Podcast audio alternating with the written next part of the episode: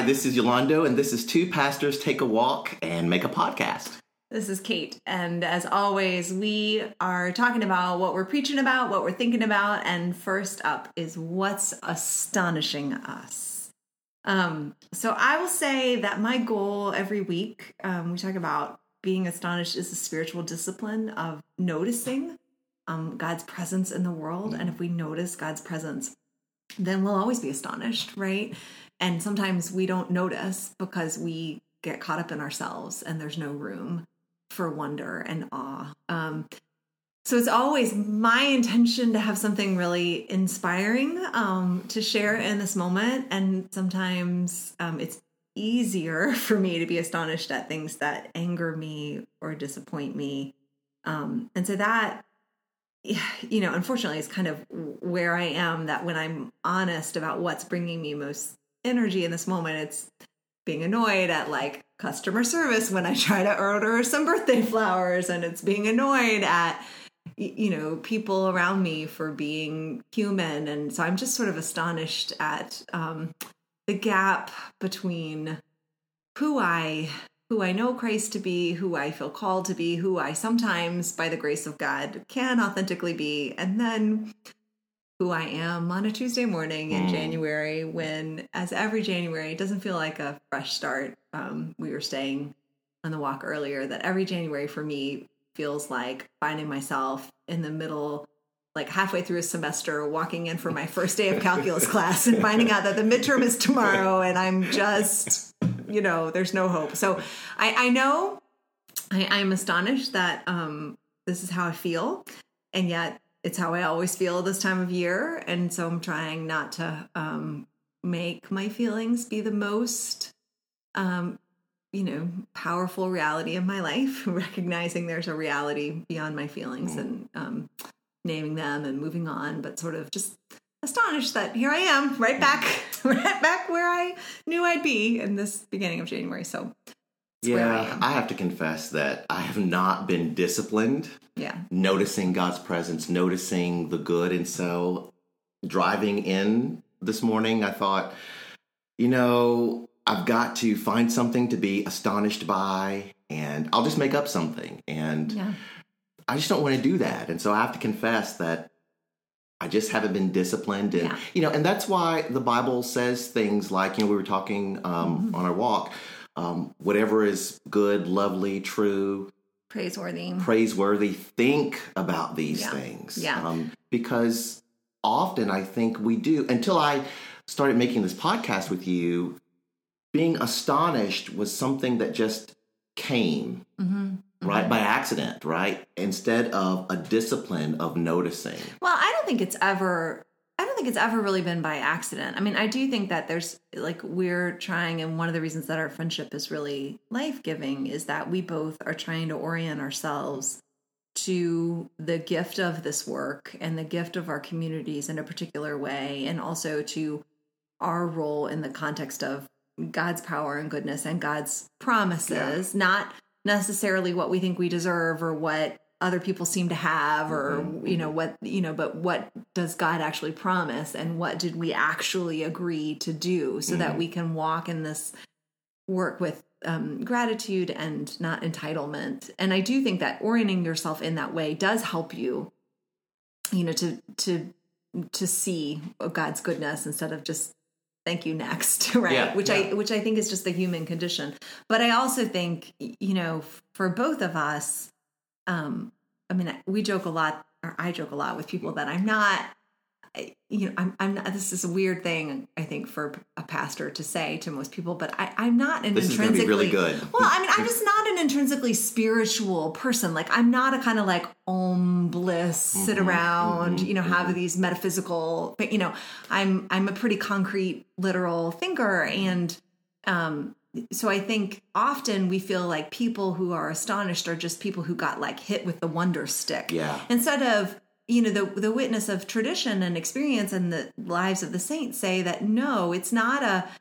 you know it's not a matter of personality it's not a matter of blind luck it's a matter of submission to sort of the mm-hmm. um quotidian that's a word like ordinary mm-hmm. everyday tasks of you know prayer when you don't feel like it and and um you know meditation on the word when you don't feel Mm-hmm. like it and looking and giving thanks when you don't feel like it and that these things produce awareness which produces astonishment Yeah. or just sort of saying like today i'm going to do what i feel like which is Mm-hmm. being mad or being being angry or feeling entitled and these things don't breed life they breed death so i think like it's helpful for me to notice like gosh is all my passion around you know what's annoying me. And and I want everybody to join the do better club but but I'm good. Or am I am I reorienting reorienting myself to who God is which takes me out of the starring role of my own life which is hard Yeah. on my ego um, but it's good for my soul right? So I think even the practice of saying you know having a moment of confession and saying "Okay, I'm not astonished. And the problem is not the world the problem's me Yeah. Right. Yeah. Because even though we're wired differently, you're Mm-hmm. concrete, I'm more introvert, internal.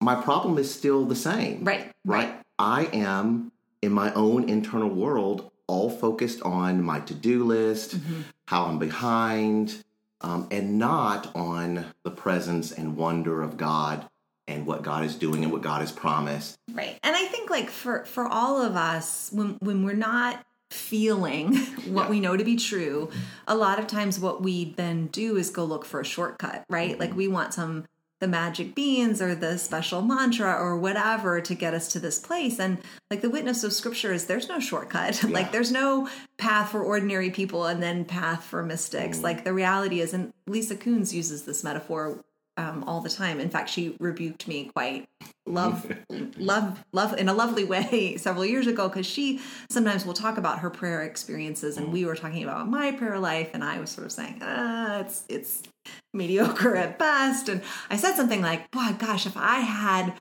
The kinds of mystical experiences of God that you mm. had, I would pray more. And she just looked at me and said, You think that's how it is every time I go to pray? Right? Wow. Like, no, Yeah. that's not how it is every mm-hmm. time I go to pray. But mm-hmm. you you do the you, you do the thing. You submit yourself. You surrender your time. And she said it's much more helpful to think about prayer um, in the way that a farmer goes to a field. Like a mm, farmer, mm-hmm. every day of the year has work to do in the field. And some mm. days, like you go out and the sun is rising and the dew is fresh and the wind is scented with clover and the world is new and you just feel amazing. And sometimes you go out and it's February and mm-hmm. dust is in your face and nothing is growing and you just go out to the field every day because you have experience that says that even when I can't see that something is happening, something, is, happening, is happening. and my participation in that something has a direct result in the kind of harvest that I yield, which Yep. is not works righteousness. Mhm. And so I anyway, so I think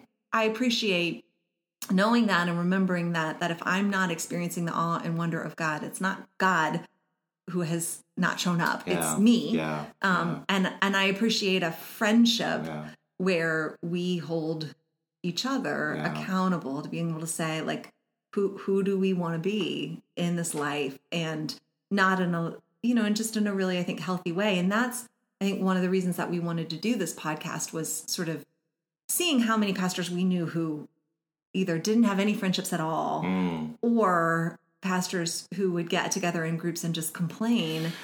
And Lord knows we can vent, and that doesn't make it onto the podcast, but also recognizing that that's just not ultimately that there's a small place for that, but ultimately that doesn't change anything. And so wanting to have friendships and nurture friendships where we say, like, okay, but okay, but now Yeah, what? yeah, and who do you want to be? yeah. And this, these are all the things you can't control, and these are all the things that are not fair. And Jesus died on a cross. So what are you going to do today? Well, I'm reminded of that um, Dallas Willard quote that we Oh, yeah. like. God is not opposed to God. God is not. God is opposed to.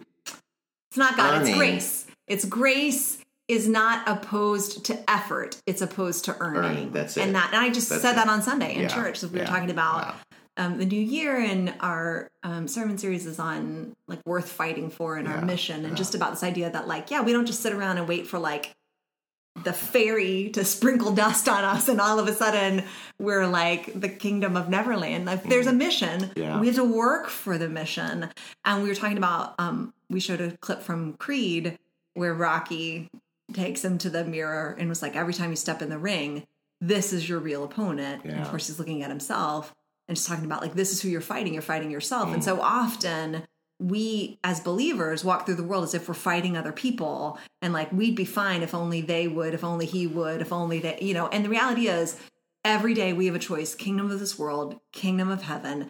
And there's going to be a million reasons and excuses and, you know, stories that would we can tell to justify ourselves in choosing the ways of the world as opposed to the ways of the kingdom. And the reality is, we fight our own ego, our own natural preferences, our own habits every day. That's who we're mm-hmm. fighting. And mm-hmm. so, and the great thing about knowing that you're fighting yourself is that then you can say, like, gosh, I'm weak, I need help. Yeah. Instead of praying the prayer of, like, God, please help fix them. Yeah, fix them. which is not, which I don't think God answers or not in a way that satisfies us. So, anyway, so that's where we are. Um, What are we thinking about? um, well, I am still reading and really liking um, this book by James Bryan Smith about the good and beautiful community, which is the third in a series. The first is The Good and Beautiful God, which I haven't read. The second is The Good and Beautiful Life, which I'm also kind of co reading. And then this one is on the good and beautiful community. And really, it is talking about how we as a as a church and our churches can really be intentional about cultivating Christ likeness, like the presence of Christ in our mm-hmm. community. And again, not just expecting that to either happen or not happen, and not expecting that to happen without our awareness or intentionality, and not expecting that those people over there mm. are going to take care of it, but I'm I just get to partake in it. Mm-hmm. And so anyway, I'm I'm very much at the beginning of the book, but I'm I'm just really inspired and challenged by it. And I, I think I've touched on it before in here, but I just wrote down some things that I'm really liking. And he talks about just having a living faith. And I think so often we talk about helping people have faith or people come to a Christian community to build a faith or to grow a faith. And he talks about having not just faith, but having a living faith. And that a lot of people have faith, but it's a dead faith. So it's mm. either sort of a faith in social justice, which I mean, acts of goodness are an expression of our life in Christ. But if that's the focus of what we do, then the act becomes the thing in and of itself. And then that breeds all kinds of self righteousness and, Yeah. you know, it's just not healthy. Or having a faith in like our doctrinal purity or our personal piety. And again, the emphasis comes back on us. And he says both of those things, I mean, they are faith, they're just a dead faith. Um, they're like the Dead Sea and nothing living comes out of them. But if we have a living faith, um, which for me, I'm still at the stage where it's easier to see what I'm, what it's not than what it is. But I do think that a one character or characteristic, one hallmark of a living faith is that other people's lives will be enriched and changed for the good because of what we believe, right? So my faith isn't just about me and God, but my faith in God, my experience of the indwelling of Christ in me changes the way I walk through a world in such a way that you, whether you're my literal brother or my spouse or my mm-hmm. child or the server in the restaurant, mm-hmm. you experience your reality different when you encounter me, right? So maybe it's because I authentically check myself when you bring me the wrong soup, right? Mm-hmm. because I s- am able to see you as a human or or you know, I'm able to have more right expectations of the people I live with or I'm able to speak the truth boldly um in a political sense or anyway, it's just a really interesting thing to talk about not just because I think at the Grove we talk a lot about serving people and that's good, but I think we also just this next level of how does what we believe bless other people, not necessarily because of the actual tasks we may or may not do for them, but because we show up in the world in a different place, which then, you know, breaks bonds and you know what what's the thing about the keys to the kingdom? You know you you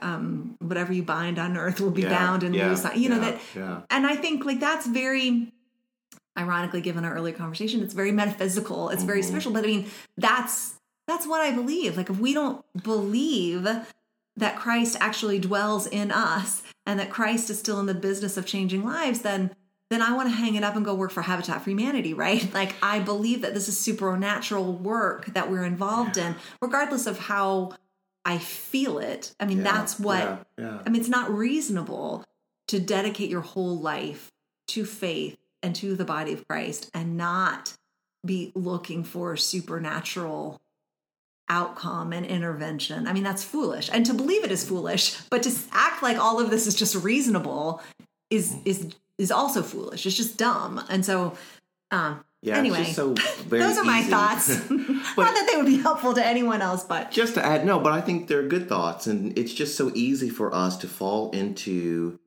the rut of faith in doctrine or faith in right action and lose sight of faith in a person the person of christ and this sense of being um obedient but even more than that um i i love that image of of yoked Mm-hmm. uh, to Christ, um, and and him doing the the major work. Yeah, that's the uh, thing, Or, or like- being apprenticed. Yeah, my hope is not in the growth of the church. My hope is not in who's going to show up next week. My hope is not in the fact that we're going to get better at doing the things we're doing or you know that we're going to improve. I, I mean, I I want to work for all of those things to happen, but my hope lies in the fact that I actually believe the ridiculous truth that Jesus is alive Mm-hmm. and at work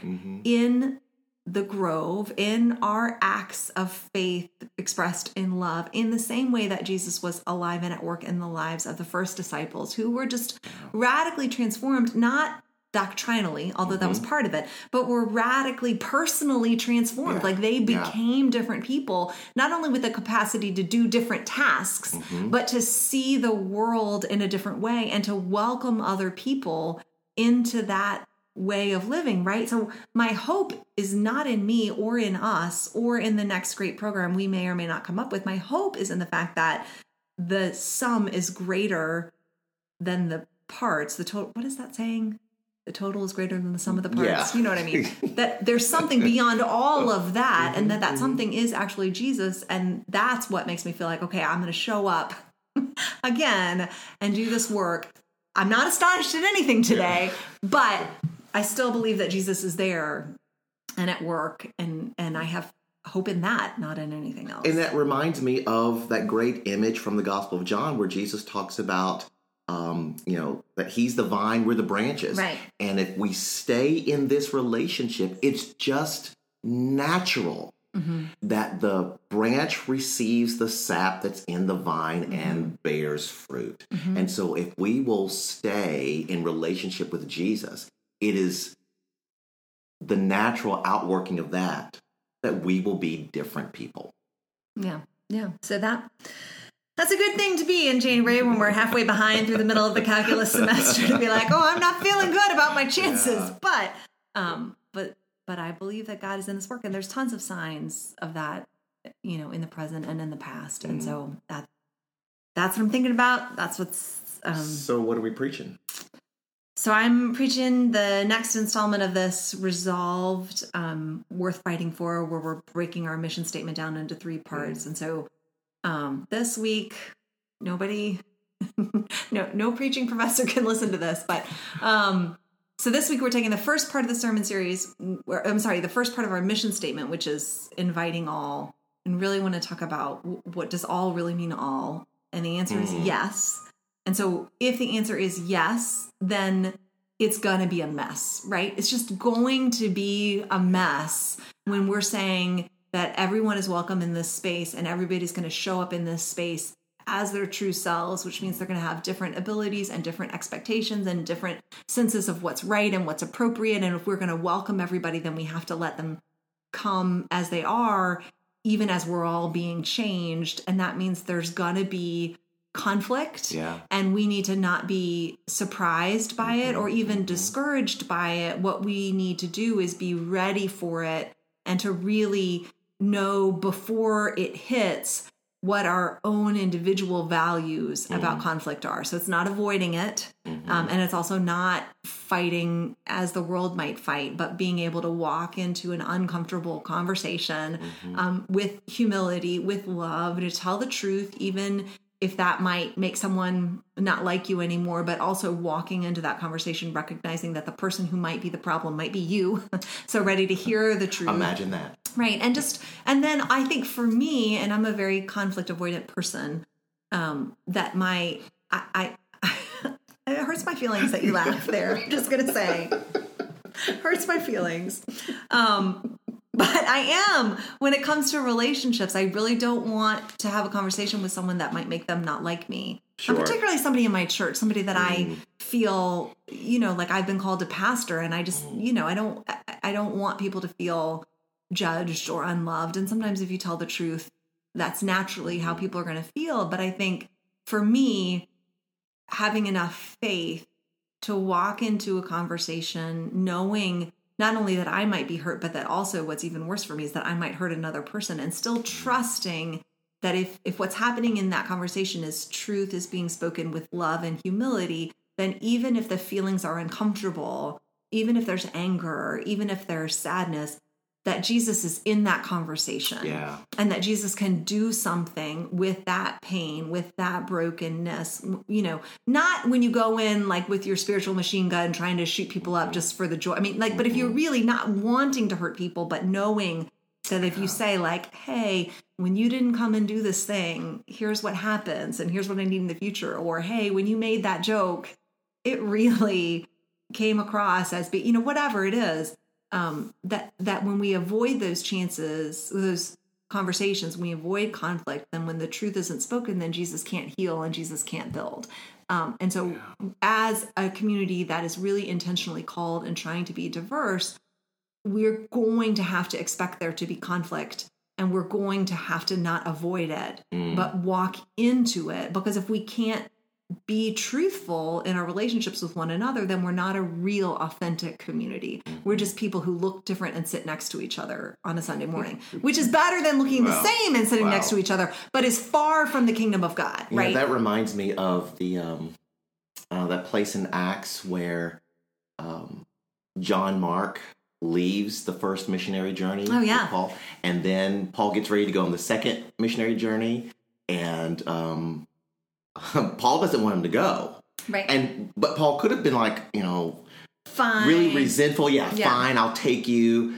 And he tells the truth. And they part. Yeah, he tells They the truth, and ways. they part ways. Right. But toward the end of Paul's life, There's a reconciliation. yeah, he says, and and I think and bring it's me Barnabas, John Mark. right? Because because they want him to take John Mark, and he takes Barnabas instead. And um, actually, we studied. We did this because the Grove is weird. We did this as a story for our vacation Bible school last year when we were talking about friendship Hmm. and the place of conflict and friendship, and being able to say that you know certain things have seasons. And sometimes you just have to tell the truth about that and trust that God is in it. And we talked about that, that Paul told the truth Yeah. and that that resulted in this separation and that what god did with that separation was multiply the ministry.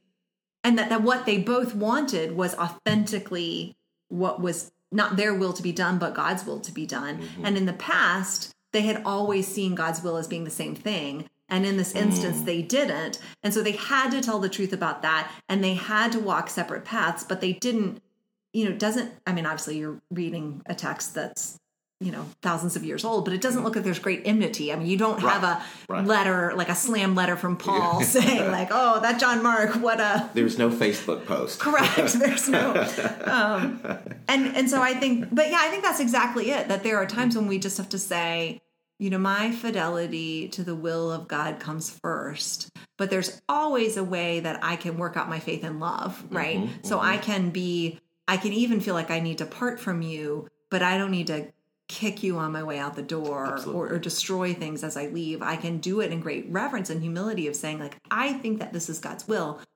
I also know I could be wrong. Mm. So I'm going to do this in gentleness and in love. And I'm going to, we were saying earlier, I'm going to absorb blame mm-hmm. with, rather than pass it on to someone else. So, so yeah, that's what we're going to talk about on Sunday.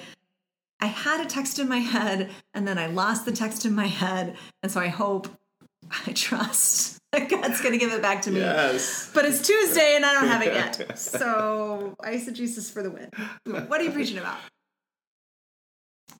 We are preaching uh, Nehemiah eight ten, and fun. you know, yeah, um, the joy of the Lord is your strength. Oh, fun. And one of those texts, you know, you see on coffee mugs, printed on T-shirts, and I I've never studied the text, but the the context of that line is fascinating.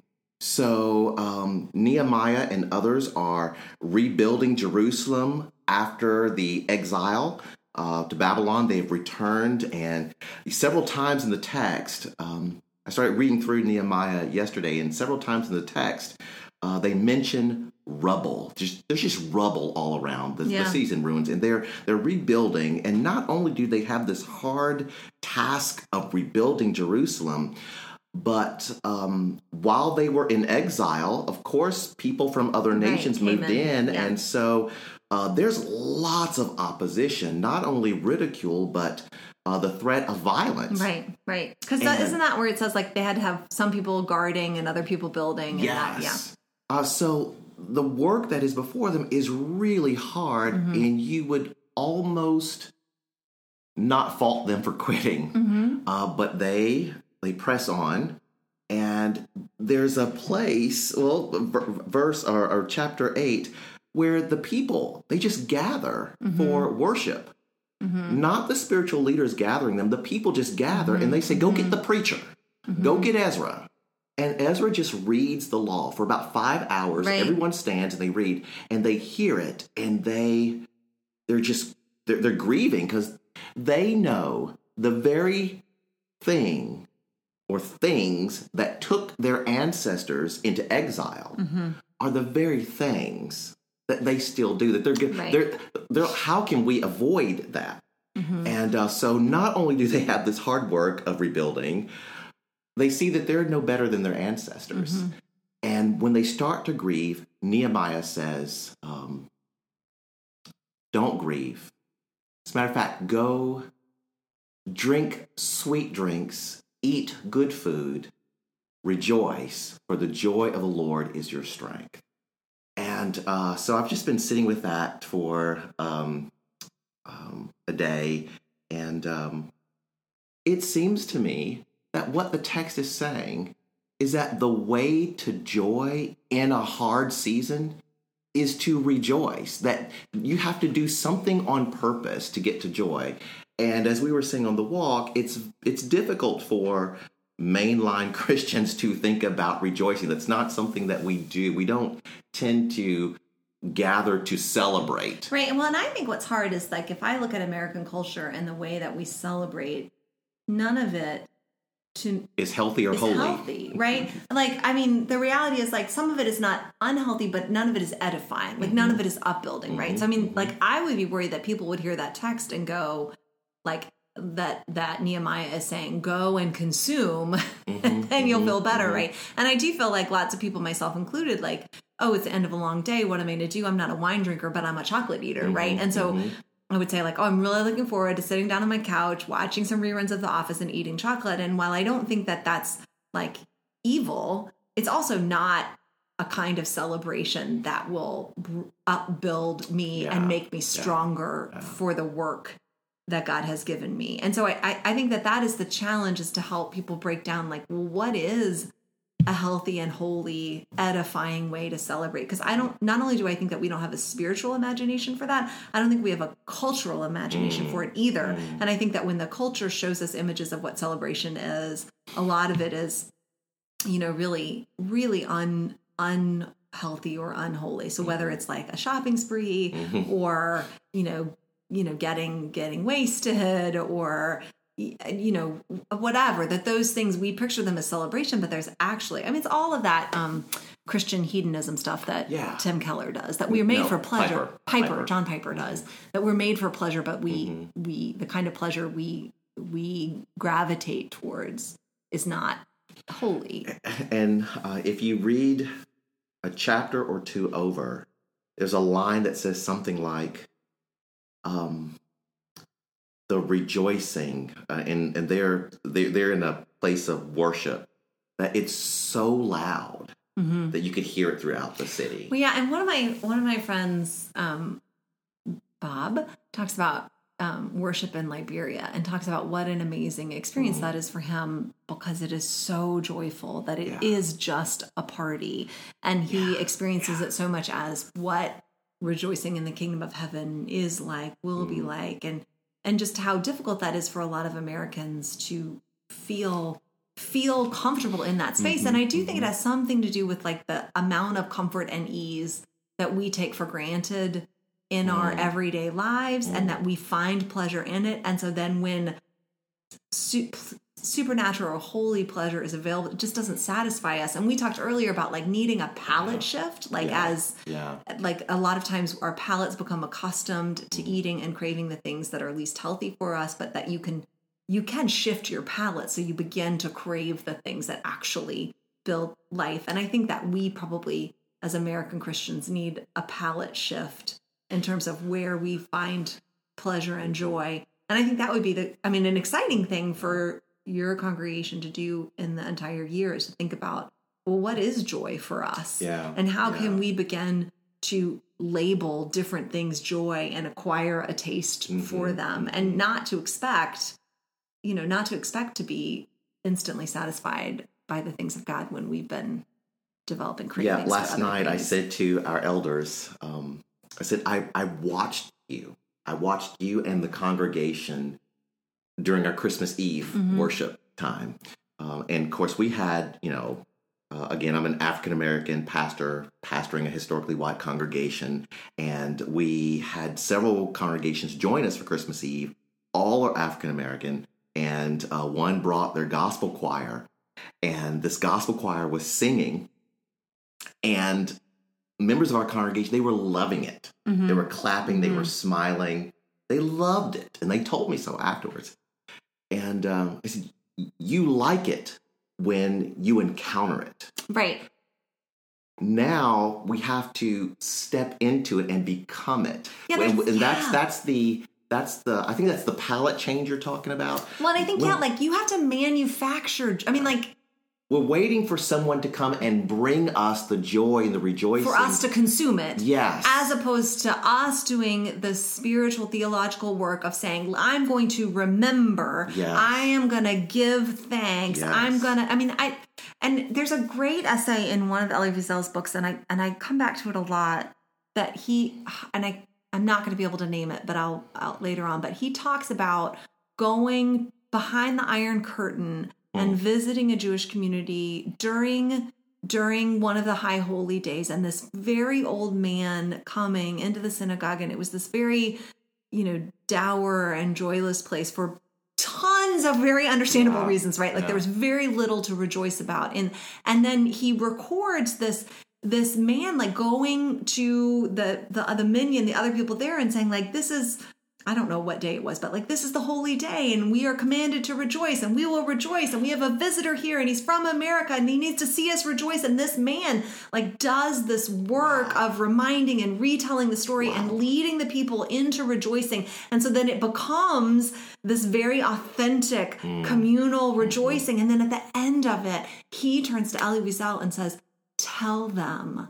That we rejoiced. Make sure you tell them Wow. that we rejoiced. And he says, I'm not sure we're worthy of that gift, right? Wow. And like I, that resonates with me, and I'm still sort of unpacking all the mm. levels of meaning mm. for me. But I do think, and it goes with being a living faith, like we we are the people mm-hmm. who have seen a great light mm-hmm. and we need to do the work of orienting ourselves individually and our community to that great light mm-hmm. and to doing the rejoicing so that the good news the world can see good news in us instead of us just walking around with our hands out like everybody else saying like Yeah. what's good lately nothing Yeah. okay too bad Yeah. for us there should always be something good because the center of our lives is this reality of Jesus' resurrection. And we believe that this means that God has ultimately overcome and destroyed sin and death. And that means for us, there's always something to rejoice in, but it will take effort to orient our lives to that story. And I just feel like we don't, we, like, we want to Netflix it, right? We just want to binge it. And that's not how the spiritual life mm-hmm. works. And so I think we need to adjust all those expectations. I'll send you the link to that That sounds good. Thing. Yeah. It's it's really really amazing. Yeah. Um, it's like two or three pages. I there have been times where I have really read most of it in a sermon just to be able to say, "Hey, we we have a spiritual inheritance, and with that inheritance comes a responsibility." Yeah, So yeah. anyway, um, wow, it's well, I didn't even set the timer, but I think we've been talking a long time, so we should stop.